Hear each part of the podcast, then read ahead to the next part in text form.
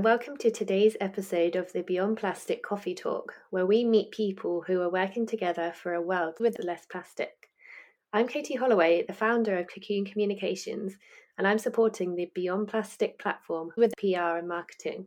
And I am Ulrich Kreminski, the founder of Beyond Plastic. In today's coffee talk, we're joined by Insiya Jafferjee from the Shellwork, winners of the Beyond Plastic Silver Award for Most Innovative Approach. Welcome, Insiya. It's great to have you with us today. Thanks, Kitty. It's great to be here.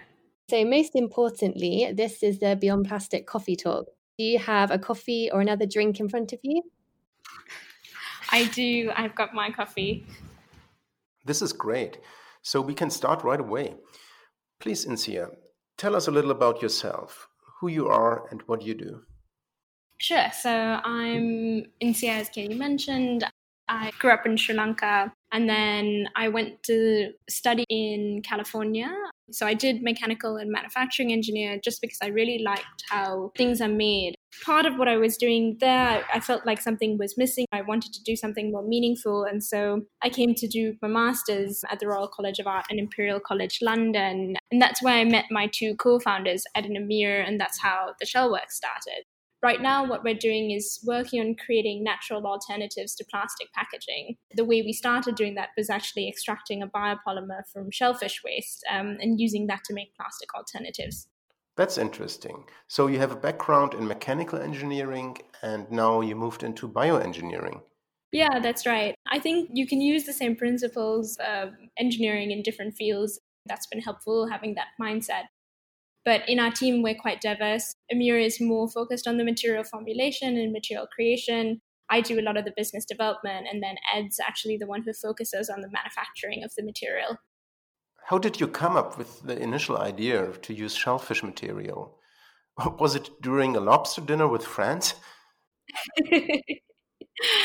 I think we were all interested in looking at how we could make an ecological impact. It was actually a group project that we did during our master's we started looking at waste materials. And the deeper we looked into it, we found that fish waste is an area that's underlooked at. It was just a natural start. We focused fully on that area and went from there. And the project evolved greatly since there, where we tried to sell certain things or we tried to scale up the manufacturing process we're driven by essentially being uncompromising in creating materials that will degrade in any environment so the procedure was to do research work first, and then you started to make your own experiments. We started by collecting shells from restaurants in London and doing experiments in the lab. What we found was the main gap with a lot of these biodegradable polymers, or the ones that are truly degradable, they're quite difficult to manufacture. And so we started looking at it from that lens as how can you make manufacturable formulations that can use traditional manufacturing methods like injection molding or twin screw compounding? Food waste is such a big problem also for the environment. Not just plastic pollution, but food waste contributes a lot to global warming. So the fact that you're using a byproduct food waste and making it completely circular is really cool.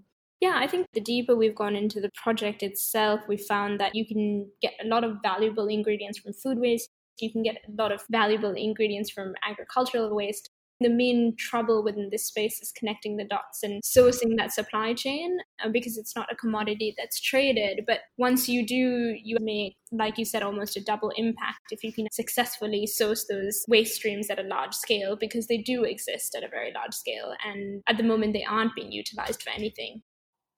Where do you see the biggest challenges now? Is it technically or in sourcing the raw material or on the marketing side? I think operations and logistics with any hardware company where you're making physical products will be a challenge. You need to scale very quickly in order to bring the cost down and be competitive. That's one product challenge. The other challenge we face is that plastics and alternatives to plastics is a very murky space the understanding of what's compostable versus biodegradable versus what's recyclable it's very confusing and often it's difficult as a consumer to understand how to dispose of your waste and it's difficult for companies to actually know what they're doing is going to be effective. For example the regulations in the UK for recycling is different than the EU I agree and this is what I experienced as well on my learning curve at Beyond Plastic. Biomaterials are pretty new, and today's industry standards and regulations, for example, the packaging industry, are made for the existing materials. And it's technically a complex matter with a technical language behind. There are descriptions and terms which are used differently by different people, and this can lead to confusion. What are the future plans for Shellworks? We're gearing up to its commercial production. We started doing some pilots using new manufacturing methods, which are much more scalable, and so hope to see our products in the market by the middle of next year. The two biggest areas of impact is cosmetic packaging and food packaging.